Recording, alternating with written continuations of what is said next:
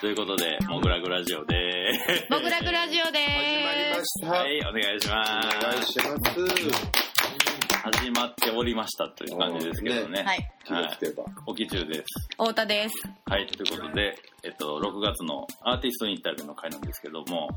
まあもうあの、今月の今からお呼びするゲストはもうね、2年前にも、もぐらぐラジオに一度登場してもらってるし、その前にも、その後にも、そうですね。まあ、なんていうか、2年前に割と真面目なインタビュー多分してるはずなので、多分してないと思うんですけどね。今回はあの、やっぱりね、この本人をより分かっていただくために、こう、バイブス重視でね、 そうですね。そう、だからあの、ちょっとあの、なんでしょう、まあ、いろんな話もしますけども、あと、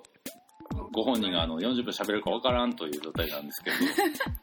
まあちょっとお呼びしたいと思っております。ということで、6月アーティストインタビューゲストは、出原ゆきなりさんです。よろしくお願いします。こんばんは、おばんです。おばんです。今日はもう楽しみにしてきました。本当ですかはい、本当に今日は、あの、ね、こういう作品見てもらったらいいんですけど、やっぱり電波の場でも、やっぱりさサッカーのいやーもう本当やりたいことをね、表現できるっていうので、そうです。はいやっぱり、こうこうないと思います、こういうギャラリーって。我らモグラグラジオはね、はやっぱりこう鑑賞のヒントになるようなインタビューを毎月出してるんですけど、うんまあでも出原さんはもうね、はいもう多分2年前も同じこと言ってると思うんですけど僕は大学生の頃から20年前からはいまあ一線で第一線でね。フィギュアイラストレーターという肩書きですけどもね、あのなのでもうちょっと詳細はねはい、もう、はぶ、はしょろう。はしゃりますよね え、大はし丈ょ夫るいやいやいやいや、はじらない。一応プロフィールだけ読みましょうかね読むだけで。はい。はいじゃあ、ちょっとプロフィールだけ読ませていただきます。えー1974年、高知県カツオ生まれ、ビール育ちということで。うん今、飲んでてもいいですかこのプロフィールもちろんですよこれで、あの、ズズビズビいっちゃってください。えっと、年間制作フィギュア約400体。飲酒ビール400リットル。東京拠点にフィギュアイラストレーターとして活動。ナイキ、NEC、タワーレコード、アシックスヨーロッパなどの広告を手掛ける一方、もうないからね。 これねやっぱりね、あの、活動が結構充実してる人はこの一方っていうのをね、使いま一すから。方、ああ、一方、こういったコマーシャルワークをする一うん方、作家として年間5、6回のペースで個展を行い、東京をはじめ、台湾、香港、韓国、上海、パリ、ニューヨーク、LA などで新作を発表している嘘じゃない。 それは嘘じゃない。これは本当真実です。えー著書に作品集「出原」写真集「さとしくんのリストライフ」絵本に「お野菜戦争がある」「きのこの山キャラクターきの山さんデザイン」「生き物係ベスト版生き物ばかり」のジャケット、えー、高知のおとどちゃんベロベロベロの神様などを手掛けているという充実してますね。実。活動が充実してまますね。これ2年前からもう増えてますね、さらにね。うん増えてますはい。す。嘘なんで、そのナイキのやつとかは。いやい嘘じゃやないいけやいや。ど、もうね、もう十何年前の話なんですよ。ああ、ということで、もうね、やっぱ出原さんといったら、あの、高知県出身で、やっぱりこう、毎年高知と東京で、に国内では必ずは展示をされるぐらいの、やっぱりね、うんまあ僕の周りにも山さんっていうやつがいたり、ああ、そうね、高知の高ね。知出身のね坂高本さん知出身のアーティストの共通するのは郷土愛があるというとこなんですけど、そうですね。あと同時にやっぱあの、あれなんですかね、やっぱ高知のイメージもあるんかして、あの、うんみんながお酒を持ってきますよね、出原さんの展示来るときに。ね。あのあれでうん少しでも、あの濁った顔をすると「あらこいつひよっあた。の東京染まった」ってやっ ぱりやっあぱーり向こうもね試してると思います、ね、あれ、ビール育ちじゃないの、っていううん。プロフィールと違うや つまあでもそれもあるけど普通のギャラリーだとなかなかあの差し入れだって言ってもそこであー昼間にプシュって開けたらなんかギャラリーのイメージもあるので、はいはいはい。難しいダメなんですかダメの方が多いと思いますまあね、確かになんか、ギャラリーってししゃれ込んでるとこ多いですからね。あー ね、だからそう、ね、その余計な要素を排除するのがやっぱり、そあね、だからせんべいの音とかダメとか、やっぱりその方が干渉にね、足るというそうでかす、よね。出原さん、なんか今回会議中、やたらせんべい食ってますよね。そうそうあれはね、やっぱりちょっと雑音、雑音がある方がやっぱ見やすい。一回なんかあの、途中でなんか、せんべい食いすぎて気持ち悪くなってきたのが ちょっと食べ過ぎ食べ過ぎて。そう、だからまあ、そうですね。だからその、まあ、無音で見れる美術館スタイルももちろん好きなんですけども、はいはいそうそう自分のうちに入ってて。でも、やっぱりこう雑にね、プシュっていう音とか、 そうでなすんかガサガサとかね、あそういうので見見てもいいんじゃないかなっていうのは、そうですね。特今に日今回は。今日も今すごいせんべいあるんですけどね。はでもなんかあの、昔、大昔ですけど、あの、この太田さんのお母さんの、はい。まあ、の方から、ああの、物を食べながら録音しないでっていう注意されたことがある。それはでも正しいかもしれないですね。これヘッドホンで聞いてる方もいらっしゃるので、いらっしゃいますねそれはやっぱり気使わないと。こっちもそうなんですよ。だからちょっと今日は、おせんべいは後でということうで。ん。まあでも飲むのはいいんですよ飲むのはね、はい。今もい今もさりげないけど気づいたで原さん今缶を置く時うんだけどこれはやっぱりこの3年間でこう培ってきた。さすさすがですねやっぱ向こうプロフィールにはなかったんですけど、あの地元高知の方でね、はい。あの、ね、深夜ラジオやっておりますので、はいあの、えー AM でえーまあ電波乗ってますよこの人すごいですよねでもその時にやっぱりあの約1年隠れてお酒を飲みながら放送してたので、うんだからできるだけそのお酒の気配を消すっていう練習をそ こでやっぱりそのね、うんカランとか音が したりそのあとねやっぱりそのガサガサと当たり目をあの開く音とかがしたらバレるのでそうそうですよそうそうそうでもそれはあのどっちかというと聞いてる人というよりかは、うんその社内向けにあー社内の人の方が厳しいの で。うんあのまあうちの会社で酒を飲むなっていうのはやっぱり当然のことなんですけどね。まあでも AM の深夜放送ってそういうイメージやったんですけどねやっぱりそそうの破天荒なそうそう、うんね、それやった方がまあとにかく面白いネタをねはい集めて、でそのその放送終わりに、うんなんかよくわからない10代の男の子たちがあ出待ち出迎えてきてはいはいもういいよお前たち飲みに行く かもうひらめ市場に行って言いたいんですけどそうそうなんかおそ前うちょっと作家で作家で入れよ面白いからみたいなね、そうもいかないみたいです今は。あそうなんですねへでもそれあのちょっとあの番組の詳細を言ってくださいよ。はい。えー、出原ゆきのりの夜ラジオ、えー毎週木曜日夜11時から12時まで、RKC 高知放送、えーアンテナは94、900、900! シンプル、あーあー、 900 900アンテナ900メガヘルツに合わせてくれたら、高知でちなはみに。954は TBS ラジオです。危なかった。今、俺も、なんでこれがこと、口に出てくるのかと思ったら、違いつもう。いつも聞いてるやつ。聞いてるや900メガヘルツです。えーここで、ここで本当にできるだけその、できるだけアートから遠い話をできるだけしようと思ってあなるほ頑ど張っております。ちなみにもう最近じゃね、ラジコとか、そういうやつで、そうなんでね、だからまあ全あラジコラでラジオクラウドとか聞けでるんで夜ラジオ聞けます、全国で。はい。あはいラジオクラウドで来てるうんラジオでも、うん、モグラグラジオ が一番。モグラグラジオが一番いい。まあこれも一応ポッドキャストですけど、全国で聞けますからね。そうあの、ただで夜ラジオのスタッフの人にぜひ聞かれないように。うんそうですね。いやいや、僕そも、うえですーいろんな顔がありますからそれは、えー気をつけてやります、 まあでも僕もあの、あれですよ夜ラジオとうんタモリクラブは、やっぱ、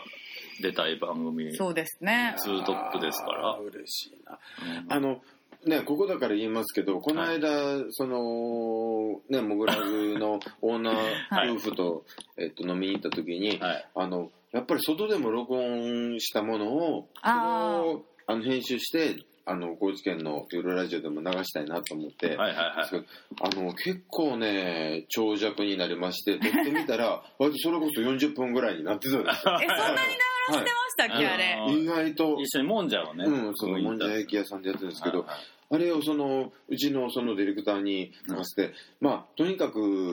もう切り口はもうそちらに任せますと。はいはいはいでで全部がそのもちろん全部使うわけにもいかないし、うんはいはいあのいいところでもかなりその制作に関わるその僕が普段ゆるラジオは喋らない作家としての気持ち をあのギャラリーのオーナーと話している部分でだから普段言えない部分があるかもしれないですっていう40 分のあの結構重たいデータをはいはいその送った送送ったんですねはいはいはい。そしたらね1分40秒になりま したって。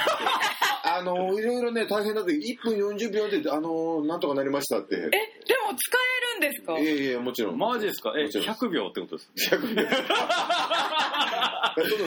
あのまあきまあむ聞く方も大変だったと思うんですけど。そうですよあーだからそかのずっと編集ってそいやの素晴ら大しい大変というかその。いいね40分を100秒にそううん講師で聞い聞いてだからまあえじゃあ流れるかもってことですそうねいうことだと思いますかもしれないついに間接的に夜ラジオに登場できるぞ俺は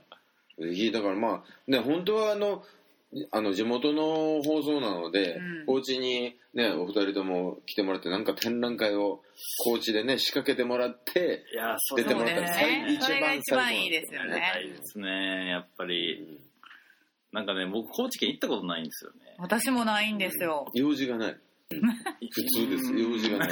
あの来ないのが普通ですでもあんなにキャラの濃い県もないですよいやーね、うんだって確かに言うのもあれやけど、んどこ例えば群馬とかなんかイメージありますけどうんな いかもなないかもないでしょないかもまああるあるけど、うんそんなにそのなんか必要に迫られないというかそうですよねなんかうんだから高知い結構豊富ですよ話題あそうですか。まあ坂本龍馬しかり、はいあとカツオうん広末涼子、うんう好んきなものばっかり詰め込んでますから。こっちね高知はえ。いや坂本龍馬、カツオ、広瀬涼子ってみ日本全国のみんなが大好きなものを集めたら、いやそう高知になる高知県になこる。んなお弁当ないですよそうそのこれと白飯やったらもう めっちゃいけますからねうん主にカツオで主にカツオでうんでもそんな来ないんですよ本当に。ああ本当に高知はあの観光ベタで。ちょっとアクセス悪いんですアクセス悪いというかもうね一本化した方がいいんだあの飛行機で来てって本当は言いたいんですけど、うん飛行機だったら1時間ちょっとだし、そうですよはいねそれ以外やとあのやっぱり新新幹新幹線で岡山まで行ってからそこからが長かったりするので、あはーいはいはいだからもうもうダイレクトで来て、もうあの来た途端にちゃんと飲ませますからこ っちも空港でその空港で龍馬空港え龍馬空港って言うんですかはい恥ずかしいながらじゃあ押してますやん高知龍馬空港っていうふうに改名されましたもいつ解明されたのうもう15年10 年前微妙です15年前ぐらい、へえ全然知らんか全っ然知らんかったたはい、うん高知は本当に龍馬を皆さん使うので、うんそうっすよね、はい、もうやっぱりそのコピーライト切れてるの であそうっすよね使いたい放題はいうん、はいいいことですねうはい、ん、別に子孫もねそのいないやろうしね、いいるけど怒らない、あいるんすかいいますえ子供いたんですか龍馬ってあのー知らない知らないですそれ は でも主張している人はちゃんといまあすおので俺あ俺がはいそう龍そう馬のはいはい。でもその方たちはその博物館とかそういうところに、はいはいだってさ坂本龍馬のお姉ちゃんがいるやんうんあーお姉ちゃんはあーちゃんとお子さんいたでしょうよそれはでも厳密にはそうかまあ坂本家でやけうんどうん龍馬直系じゃないってことやななんかまあ龍馬のでも親戚やおんお龍おね龍とまあお龍僕龍馬伝好きなんでお龍はもう牧陽子のイメージなんですけどこれは本当にあの罪深いと言いますか、やっぱりその柴柴良太郎先生のはいはいはいことで、あのあれで高知は生き延びているという か、あの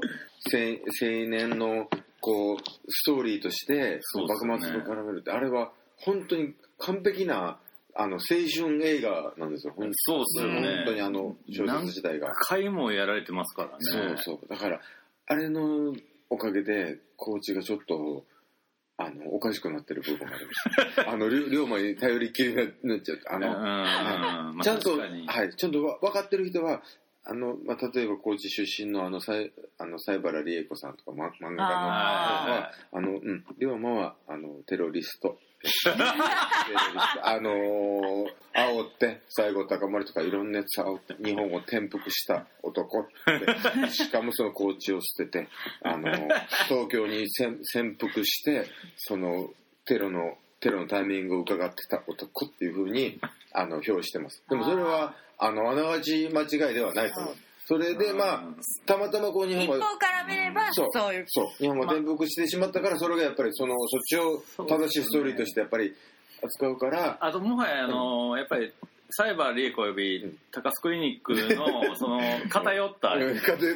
歴史史観史観はね、 そうそうだからその辺もねだからいろんな見方がやっぱりできるんですけど、そうですねああの、やっぱり、龍馬ヒーロー像に、やっぱり、いまだにやっぱ高知は、あの、まあいやあの、それはでもねよかったです。うち僕はあの伊賀地方出身なんだけど、はいあの今伊賀上野ってとこ行くと、もうあの駅に忍者のうんああ。人形があったり、うんバスの上に忍者のキャラが 捕まってがみついたバスとかうん、いいですね。いいです。全然忍んでないんですよまあね、隠れた存在ですけそどね。うそうそうなあんですの、表に出てきちゃってるよねアピールすぎて、うん今だと、その、あの、一般企業の汚れ仕事担当っていうか、 そうそうの、内緒の仕事をする、ねい、や部署で、部署であったはず。そうもうそれこそスパイとかねねやっぱりそういう今につながるうん。あとなんていうんですか科学者の側面もあったりとか、えあーやっぱこう毒薬を作ると、う薬ー剤師、えー錠剤師えとかなんですーうよんそれが今もうバスにしがみついてますからね、うんオッケーって言って。見えてるそうなんです松本零士先生が書いた忍者のバスとかバスじゃ電車とか走ってますからね素敵なこと。そうだからもうそういうもんですよねやっぱりなんかこうステレオタイプなイメージ、そうそう,、うん、そうそうでもまああのあの高知の,、うんあの人がさなんか酒飲みだとか豪快だって思ってくれるのはすごい嬉しいですこっちも、うんはいそれに合わせようとやっぱりしていきますしあの努力努力する、ね、糧になるのでまあそうですよねあのこちらもやっぱりね東京にいたりすると、はいはいはうんやっぱりその物事をこうビジネス的に考えるああはいではもいはい考えないと逆にね生き残っていけないというかこう暮らせないので、はいはいはいなんかそのたとえねうすあの世間からあの年度なんかやってるのって言われてもそのね年度の中でこう暮らそうとこはいっちもこう、うんい、ろいろお金のことも考えるうんところがあるんですけど、その工事のノリっていうのはどっちかというとそれをこう否定するというかああはいはいはいこうおまんなんぼのもんじゃってこうおう根性見せろ、うん、俺の返杯を返してみろああはいはでもいいんですよねそれが逆にそのいなるほどはいはいその普段ね東京でウーロン茶を飲んでいるもしかしたら仕事くれそう な人に「いやもう僕なんかもうダメなんですよもう酔っちゃってあのごめんなさい」って言ってその手酌とかしちゃってこうなんか。でもそんいなやそこでそんな人とねふしらふしら話せてないのも言っちゃってもあのこいつお金くれって思いながらああ あそうもでちすろよんね飲んでるんですけうどんでも当時だとあのそのもうちょっとその飲むことに重きを置くことによってそのなんか仕事が逆にゆ歪むというかうんえーあえー、その真面目に2年間営業してた人より気持ちよく飲むやつが途中で現れたらそっちに仕事取られちゃうんだぐらいの。ああそんなはい漁師町みたいなそんな文化が意外と根付いてるんですよね。はいはいはでこれって僕があのいいなと思ったのはその絵描いてる人ほーど、うんだってそんな見積もりとか書けないんだからそうそうあのそこに特化ししてだってそれってもともとその昔から、ね、絵描きはパトロンとセットでそうです生よきね残ってきたっていうのがあるから、はいはいはいその社長と仲良くなるって結構普通の手でしょうっていう、はいはいはいはいそうですねうんでお酒飲みながら今あの世間で売れるか分からんけど来年はこういう絵描いてみたいんですけどってその、ね、社長に相談してうん「あいいやん面白いやん」って言ってくれたうんその自分の表現がね逆にあと1時間続けてできるっていうそうっすよねサバイバルっていうかだから東京のやり方やったら逆に社長と会うのむずいですからねそう大企業すぎてうんそうそうそうコーチとかやったらというか酒の席やったらもう無礼講っていうかね、うんまあその中で多少あるにしてもやっぱり気持ちよく飲み合うのがうんっていうのはもうこれ偶然なんですけどモグラグのやり方と全く一緒っていう そうですね。はいことなんですよね。あのーモグラグレディを聞いてる方は、まあ、当然ねもうそう続けて聞いてたら知ってるはずかもしれないけどこれ普通じゃないんです実は そうですね東あ京ののギャラリーでなんか酒飲んでなんか盛り上がれば OK 人柄重視そうなかなかないんです実はないし、あれなんですよあの、出原さんはまあ、夜ラジオで1年間隠れてお酒飲んで怒られましたけど、 僕、このモグラグラジオもう11年ぐらいやってるんですけど、370何回なんですよ、これね。ナンバリング忘れたんですけど。はい350回は酒飲みながらやってまほす。ら逆にそのかあの欠かさないっていうその使命感そうですねこれも大事なんですよそのそうなんですよ。初めの話したくて もちょっとは開けようかっていうねうんそう。もうだから、シオンがもだからプシュプションがやっぱりね。あ、じゃあ、じゃあ乾杯皆さん。乾杯乾杯う。乾杯いやでも実際あれなんですよ俺出原さんに初めて会ったのっはてい3年前だと思うんですけど、まず僕がやっぱりあのモグラグギャラリーを、はいなかなかそのギャラリーめがけていくっていうのもはい。あの東京来たばっかりの時は本当にギャラリーいっぱい行ってたのよそのオあーープニングパはいはいーティーもそのなんか知り合いができるのも嬉しくてなんかその挨拶したり。そうそうそう、作家ではない人同士とかでも、うんこの間なんとかさんのやつ行ったとあかーはでいはいなんかつながりもできるから若い時はちょうどそれが楽しかったんですけど、はいはいはでそのまま二次会行こうやみたいなのも、はいはいはいでちょっとあの自分の仕事もねあるからギャラリーに行くのがご無沙汰になってないんですけど、はいはいはいあのはい久々にこのギャラリーちょっとなんかちょっと遠いけど、うんこのギャラリーにまず行ってみたいとあ思って嬉あのし来い。たんですほんでちょうどそのねその時もあの勝松さんっていうそうですよね。はい、その人の作品もすごいあの、う気になってそのその画画像でそうですよねだから,、私、出原さんが勝松さんの展覧会来た時は覚えてますよ。だから今のこの御徒町の場所に来てるの一発目の展示なんですよねあああそんなにやったんやそうそうですよ、一発目でしたよ、あれ。えでー僕いい展示ししたねそれは、 はいそうなんですよだから僕らは勝俣さんとそのさらに遡ること2年ぐらい前に知り合ってたんですけど、うんあの前のスペースはもうとにかく狭かったんで、はいで僕勝俣さんあの絵描きとしてはかなりリスリスペクトしてるんで、人間としてはまあ普通 に。それはお手首レディを聞いてもらえれば 聞いてもらえればもう、うんあの今もしてますリスペクトはもちろんしてますけど、はいあの当時とかやっぱりあの勝俣さんはやってくれようとしてたんですけど前のガレージに、はいだけどちょっと申し訳ないとあまりにもこうんの場所でうん俺の思う勝俣さんの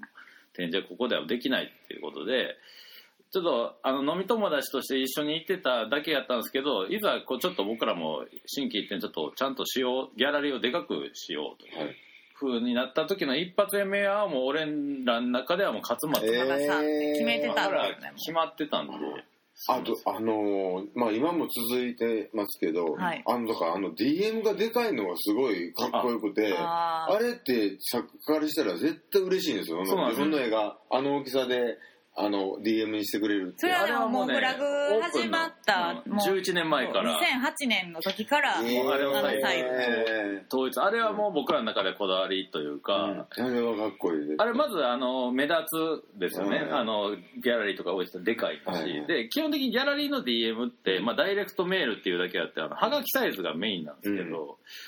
まあしょぼいじゃないですか、うんで僕らはまああのガレージは本当国分寺やったんで、はいそのなかなか来られへんやろなと思いながら、うん街中の原宿とか渋谷とかにも僕らは巻いてたんで。目立目立たんとねっていうのもあるし、まあ、来れないまでもこの DM を僕一時期 DM 集めてた時期があったりしたかいやそれらはそ,、うんこ DM をファイリングしたり例えば冷蔵庫に貼ったりとかして、うんうんちょっとちょっとしたミニポスターみたいな、なるなるあれがね作品買わなくてもそれで作品を楽しんでくれてる人口はいっぱいおるそうなんですよだから基本的に11年前からメインビジュアルにモグラグのロゴだけっていうのが基本のスタイルでうん表面はえーあれはだからそのそそれだこけでにもはなんか日付とかタイトルとかはそんなに入れず、うんで作家さんもこれ自分の、ね、作品として配ってもらってもいいよっていうね、うんそうそうそうことにもなるしうんだから逆に言うと国分寺の時はあんだけ割とこう見た目立派な DM を街に巻いてるから、うんいざじゃあ行ってみようかと思って来て、びっくりされるっていうパターン が多かったですけどうねんウェブサイイトも割とちゃんと作ってたから、うん当時からそうそう そうそしたらなんか「えこれだけですか?」みたいな そんな狭い のみたいな僕ら広いって一回も言ってませんねねうんね、あ展示をしますっていうあのそうそうこのです期間展示をしますっていうこの人の展示しますって言っただけですっていうんうもうねそうなんですだからそのなんていうか日本人に限らないかもわかんないですけどアートってこうそれこそ本当にとりわけこう側にこだわりすぎるっていうか、うんだってその DM を見てき見たいと思って来たわけやから、うん来た以上はどんだけスペースがしょぼくても、ね集中して逆に見れるやんそそうなんですよ、そこを入り込んで楽しんだら絶対いい作品に出会えることをはやってるんで、うんこうどこまでこうこの書房行くかを読み込むかはあなたの自由っていうう感じなんですけど、やっぱりこうシャレっとこうホワイトキューブで。うんのイメージがあるとか街な中にあってとかなんかそういうところのその側がちゃんとしてるからちゃんとしてる展示みたいなうん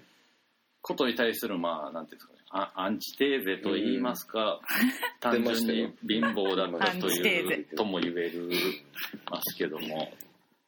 まあ、それを経てね割と今はちょっと側的にもそれなりにまあねそうですやよねっぱりそうは言っても見るシチュエーションうん、まあねお、まあ、大きいのをね作る人もいるしねそうそりゃあの壁がある程度ででかいくないとそう飾れないみたいそうですねだから当時はだからほんま6畳ぐらいやったんで車1台分ぐらいで6畳もなかったと思うなかったかな、うな、んそのねあのう嘘君にもはいはいはい聞くけど聞いてもなんかイメージが全然できんのよそのあのこんぐらいですって言ってもそそんなはずないしあのあの全然イメージができてないそうですねだからこう収容してる人数おかしいことになってますいやだから逆にそれやからチャレンジンしてくれる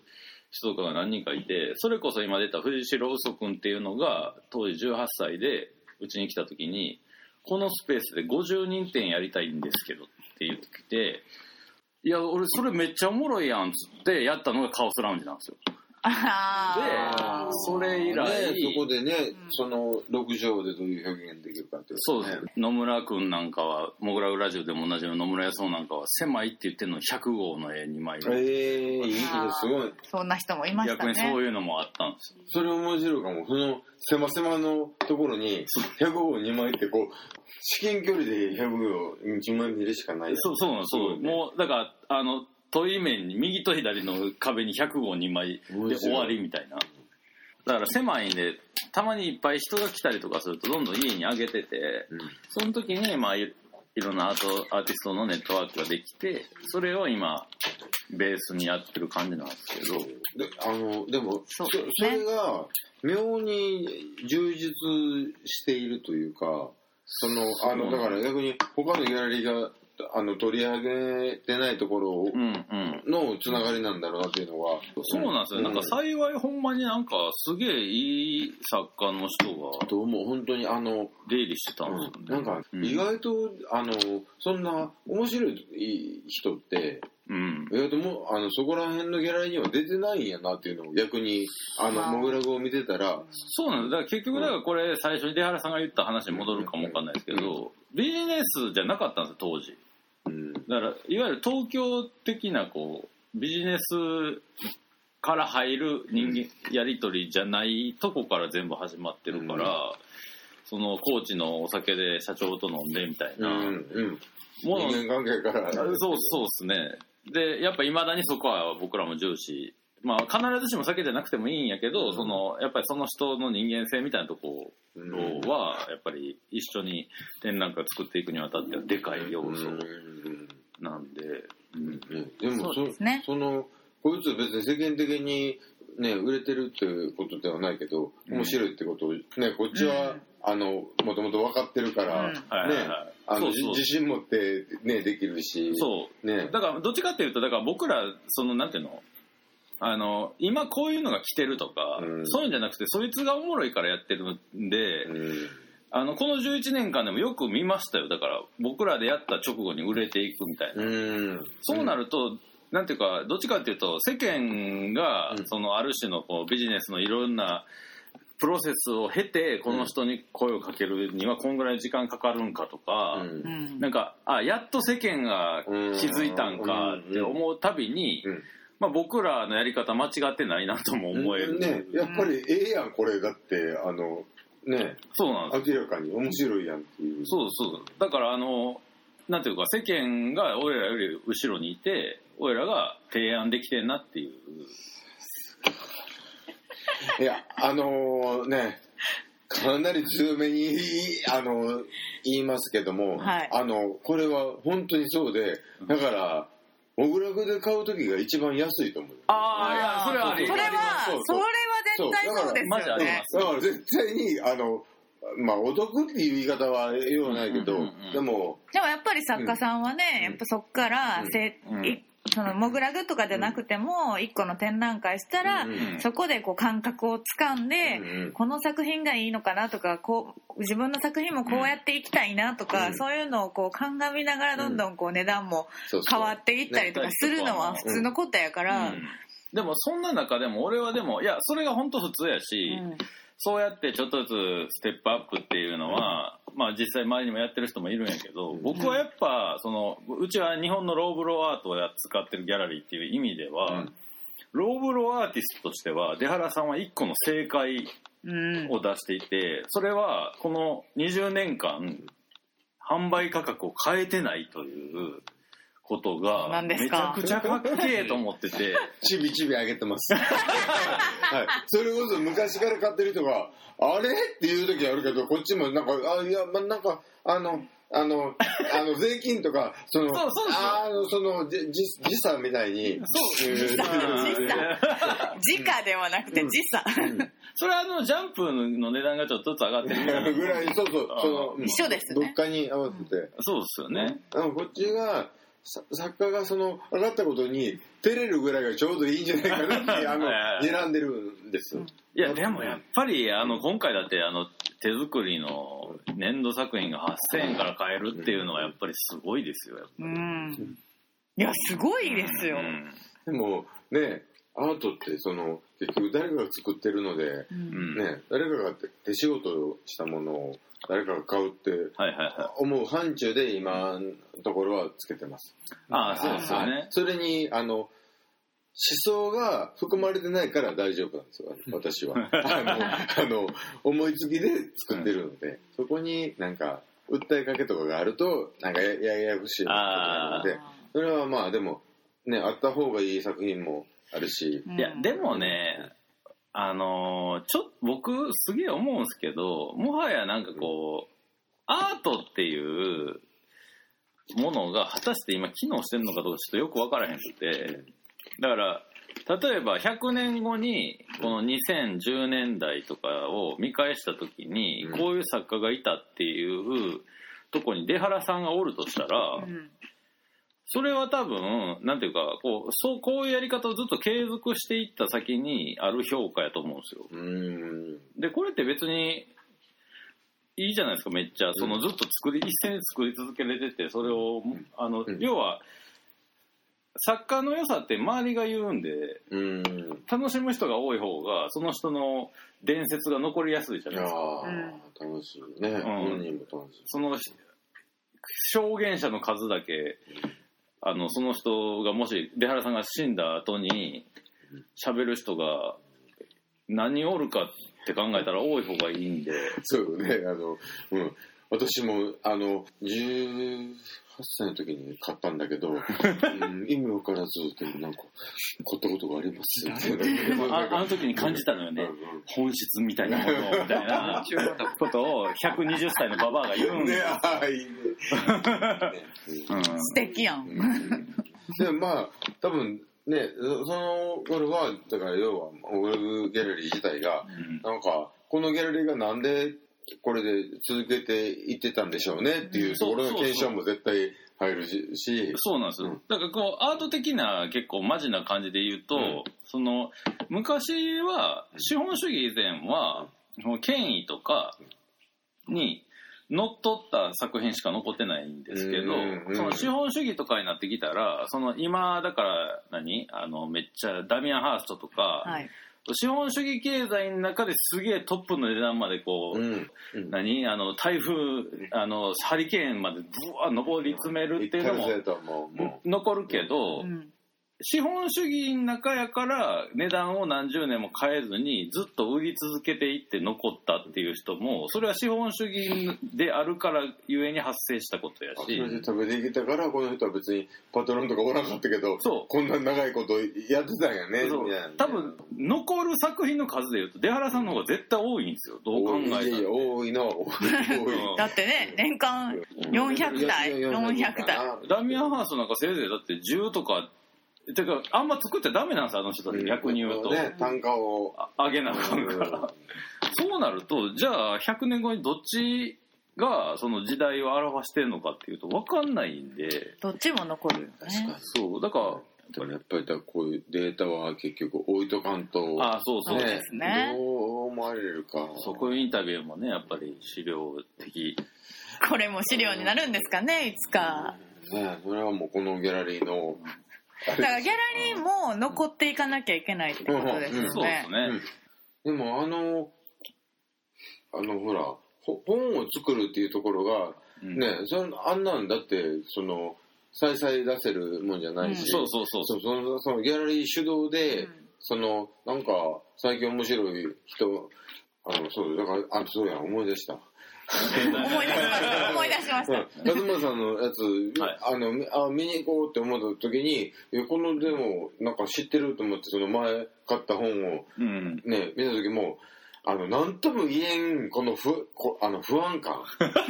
その見た時のああこの本に載ってる人の面白さとうんこれは別に現あの美術手帳に載ってる人ではない。ないであとでここっちはちょっとこう主戦場にしてるそのイラストレーションみたいなその、うんほらうんあの商業そ的なそれでもないでもお俺はぜこの本とかに声かけてほしかったなみた いななんかそのね、うそうでもあやっぱ本になってることによってあの、うん強いというか、うんあのこうんうのんうん確固たるこうこの人らはこれ絶対面白いと思ってやってたよねそうそうそうあと文章量とかもあるから、えこれって何かしらの主流じゃないのってそのそううんうんこっちが気づいてないだけでこここでちゃんとみんな価値観をう分かってるからこの知らない人の絵絵をこんだけな何枚も使えるし、うん自信を持ってだからそれはねあれなんですよ、うんそれはあのまた話最初に戻るんですけど、うんうんあの僕らの DM があの英語サイズっていうのも、につながるんですけど、うん実は俺ら全く全員バイトしてる3人組が始めたんやけど、うんちゃんとしてる感を出 すはいってこれアートそうの今現実ですけどなんかちゃんとしてる感を出せばなんかシーンが動いてるかのように見える見えるんじゃねえか見えただから俺らはそうそうしたもんそうそう。だから、モグラグマガジン作った時に、すげえいろんな人に言われたのは、ちゃんとしすぎてて、企業がいるように見えるそう。後ろ盾があって作ってるみたいに見えるで、当時、だからそう、0年代とかってう、んジンブームがすごい起きたんですうよ。んジンを、のなんかイベントとか。うんだから、むしろもっと手作り感のあるジンの方が、あの、いいんちゃうのって言われたんやけど、僕、ジン嫌いなんですよ。うんなんか別に作れるし、うんそのなんていいうかつでもね別にうん、なんかジンでやり取りするのってまあもちろんストリート的なその90年代のニューヨークとかやったらまだしも、うんその今もジンっていうのがみんなこんだけジンジンジンジン言うてる時 にジン作ってどうすんねんみたいな俺らはマガジン作んだ、う恥ずかしいだろって今今チームを 作ったらそうそうそうそうなんですよもうそういうので突っ張ってやってたのが出原さんにいい風に影響いやいや全然いやなんか今になって本当うんいいに風にジンにしなくてよかったいやね。本当本当いいいいんやったらまあなんかあのそういうなんか、うん見たことねえよ、うん、でもあのあのあの欲しい欲しいからあ買う買うっていうだけどそのなんかセンスええどんどんなみたんいなかし知らんうちにそのあの何論議が高まっあのほらこの映画面白いと はかいなんかあの不安感なんかあの俺の知らん芸ばっかりがあのしかも見たらおも知らん作 家ばっかり載ってるそれが面白くてなんで俺なんか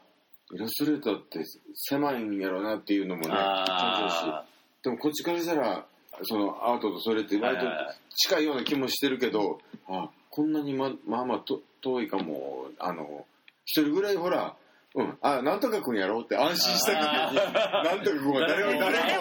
もおらん誰も手拍子に名前載ってるのにこの人誰も知らんみたいな知らんなんとか君を知らんかったのがずっといやいいですねなんかあの本当になんか こう出原さんはそのあの何イラストレーターリレーションという崖からジャンプして、俺たちはあの既存のギャラリーという崖からジャンプ空中で手を握ってそうそうまあまあよかったあとは問題は俺たちにパラシュートがあるのかっていう話ですけどねこれが、うんこれは要は良ければこっちが逆に不安になってくるっていうねまあこっちがあれみたいなあれあそことあそこがみたいでなもすごい今あのすごいもうもう世界で1個しかないぐらいの谷やからすごい上昇気流がすごいから今ブワーって浮いてるみたいな感じやということでちょっともうだいぶ取れましたのでね、ええあのええちょっとこういうことでねあのはいということであのやっぱり方向性はねあの伝わったと思いますそうよそうだと思いますあの、はい少なくともあの今回の展示のテーマは下品でございますから、はいあのやっぱりね、は下い品は自由に似てるって出原さんの文章に書いてましたけど、はいやっぱり下品って言っちゃうと、は何でもありなんですよねそうなんですよね例えば上品って言うとうんあのフォークとナイフの使い方左手でフォフォークを持つべしみたいなのが、はい決まりがある程度ね出てくるんですけど下品っていうのはもう全てを包括してるっていうとこも含めて、はいあの最後にあの今からこの展覧会に来てくれる人にちょっとメッセージ下品とははいっていうのをちょっと出原さんの方からはいお願いします、あの、あなた、自分がどういうふうに生きてるか、今、うん。私も今迷っ てる。うん、でもあなたは今、どういうふうに生きてるか。あの、いう時に、ちょっと、あのーアートとかと思わずに、うん何作ってるのこの人。やめなさいよって、ちょっと、あの、注意しに来るような視点で、来てくれたらちょうどいいと思う。ほんで、うんあの帰る頃にはそのうんこを買って帰るっ ていうあのまあまあ多いんでそのそうそっすう,、ねそうでちょっとやっぱり肩の力を抜くじゃないですけど、うんそのこっちもそのやっぱりあの応用なうんアートをやってるというよりかは、あの思いついたちょっと下品なものを作ってみたんだけどどうでしょうかなんか。あああねえどうでしょうかっていう気持ちでやってるので、そそういう気持ちで来てほしいあのだから肩こりがしてる人ほどそうですねおおすすめでです、今回のあのモグラグギャラリー、下品やっぱね普段ストレス感じてる人とかっていうのはやっぱり何かしらの上品にうんそうそう気持ち上品を目指しすぎてると思う、はいそうですね逆に、下品うんあれですよねなんかお土産にうんこ買っていける展示ってなかなかないですかそうだそうったでそうそうそうなかなかねうんこって可愛いっていうようなあの概念っていうのはそうですよね、うん手乗りうんちはい手乗りうんちっていうグッズがあるのではいこれってやっぱり日本人ならではだと思いますああ、はい確かにそうかもしれないですね、はい、日本人のその何でもキャラクターあのああ確かにそう目鼻ついてたら何でも可愛いっていうののまああの究極体どうそうそうそうあれあれでも顔がねあれなんですよあのキラーコンドームって昔映画あったじゃないあとだいだいだいだいキラーコンドームに顔が似てるんですよねあのああいやえあ似てるかなうんでもあの僕あの映画大好きというか、あの映画宣伝仕あー方が大好きあージェでリービーンさんのロッキージェリービーンのそうそうそうああのそれこそ東京来た時に、はいはいはいあれすごいと思ってでその映画も好きだからうんえーあの、えーねあの時のその、金井俊太郎っていううん、その、あれを仕掛けた、ああーはいはあいはいはい、人がいて、 そしてその後、その、ズラデカっていう仕事をした時もだから、ねだから僕もあのキラーコンドームのグッズとか、はいはいはいあのビジュアルあの宣伝ビジュアルが大好きだったけど、うんうん本作とはそんなに関係ないしそうそうですよねいうそのそうっすねあの怪しさがあのかっこいいなっていやーそうそうあれはだからキラコンの場ローブロアート的にはかなり重要ない映や画であれはあのすごいと思います、うんあのだって映画が面白くないのにそのビジュ アルあの映画の誰も言ってなかったのそうビジュアルがさいあのあのチラシとか集めてる人いまだに絶対おるしあと俺キラーコンドームって衝撃やったのはヨーロッパのコンドームってあんなゆるゆるでしかも洗って使い回すんやっていうのがちょっと衝撃やった、それそれそそうかどうか はしいだねまあ本当わからないですねちょっと今あえてやっぱり2020年になるにあたってキラーコンドームちょっあとれ調べましょうもう一回復活させるの大事かもわかんない、ほんでねあれを入らせた人もそのあのもともとだからアメリをアメリを買い付けたそのそう一緒だろうっていう人のはいはいだかはいらもともと変な人がそのアメリでなんかヒットメーカーみたいになったけどもともと変なことをしてたのでであのこっちはもうその「ズラデカ」っていう元冬木主 演の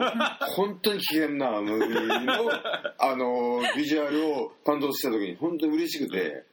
でもこっちはその今までのことを知ってるからはいはいどんだけ嘘つけるかっていうその。ああそうですよはいね、勘違いしてがっかりしてくれってこれを見て、うんパルコに見に来てがっかりしてくれっていうのがあったので、なるほどそうなんかそういう歴史もあるんいいですねそういうなんかこうなんていうか爆中地たちのねでねそうそう歴です史がやっぱそうでりすよハ映画はスラーたちが、ねうん、いますから、ローブロアートはその映画のビジュアルは絶対面白いと思う、そうですよねあの本本作の面白さとは別の流れがうん明らかにある、いやだからやっぱりあのローブロアートっていうのはやっぱりどっかいかがわしさも残しときたいし、ぜ絶対そう、うん、僕らなんか偶然なんですけどこの令和になってこの567月全部チンコなんですよそうなんですよああのチンコやっ祭ぱりこれ改めてもう僕たちはここでローブロアートっていうのをガツンとこうかましてる感じがしますねう今、んーなんか噛み締めてるよね噛み締めてますね一回一回をこれもありなんだよっていう別にね、いいかがわしいやつだけやるやるってね、やってるわけじゃない。別に令和に当て込んだつもりはなか当て込んだわけじゃないけっどなかったのにねやっぱその SNS 時代のアアカウント版赤版どんこどんとこいって感じで、うん、もう本当にそういう感じですよやっぱ現場でしか見れないヤバさがあるっていう意味ではもう出原さんのあれですよ僕はキャリア的にもこんなに攻めるテーマいや、でかも、つてなかったんじゃいねえやかここれはあのギャラリーやりきで すから。こっちもあのいいつかやりたいテーマでなんですけど、はいはいあのギャラリーがあの怒らなさそうだなっ ていう、すごいあのスムーズな。ということでもうぼ我らモグラギャラリーと出原さんはシンクロ率100%はいでございますからいえ、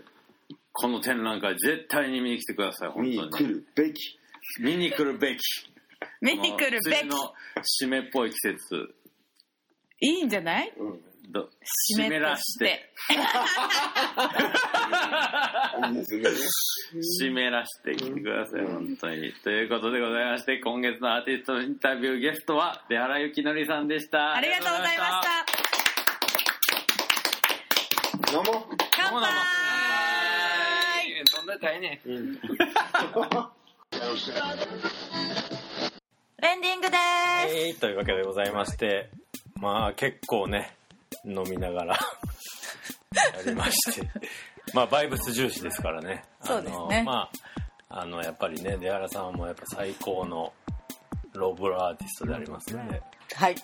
彼の展示をやれることは私たちにとって光栄ですね、本当本に。当にそうだよねうん。ということで、まだまだ会期ありますんで、太田さんの方からインフォメーションお願いします。 はい出原幸則新作フィギュア展下品6月23日日曜日までとなっておりますはい。えー時間は13時から20時月曜日が定休日となっております、はい。で、あの、最終週なんですけど、えっと、6月の21日の金曜日の夜19時からと、えー6月の22日の土曜日の、何時から15時です15時からあのワークショップが開催されるんですけどこれ自体はあのちょっともうねそうですね予約してくださった方がが参加でもきるうはいあの定員締め切ってるんですけどあのこのワークショップ開催中もギャラリーはオープンしてますんではいあ展の示は見れる、はいちょっとあの見づらいかもしれないですそうですねちょっと見づらい会場狭くなりますけど一応展示も見れるし作品も購入もできるんであのぜひ来ていただきたいなと思っておりますけどはい追加まあ、追加はなんかあの今日出原さん今日って言ってもまあ録音なんであれですけどツイートしてたんですけど18日の火曜日、 はいだから要するに最終週の6日間にカスタムソフビはいが追加される予定ですはいはい予定ですはいなのでまあ一度来られた方とかもまた足を運んでいただけたら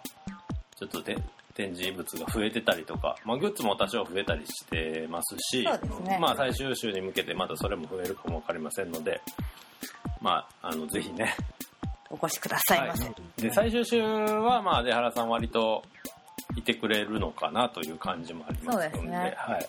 い、何時頃にいるかとかはちょっとまめに出原さんのツイートをチェックしていただければと。そういうことになっておりますんで、はい、ということで、まあ、もうこの機会ね、まあ、次いつあるか分かりませんからそう、ですねはい、ぜひお見逃しなくということでございまして、まあ、出原さん20年の中でも最も攻めたテーマ、下品点、お越しくださいということで、モグラグラジオボリューム379でした。ありがとうございましたありがとうございました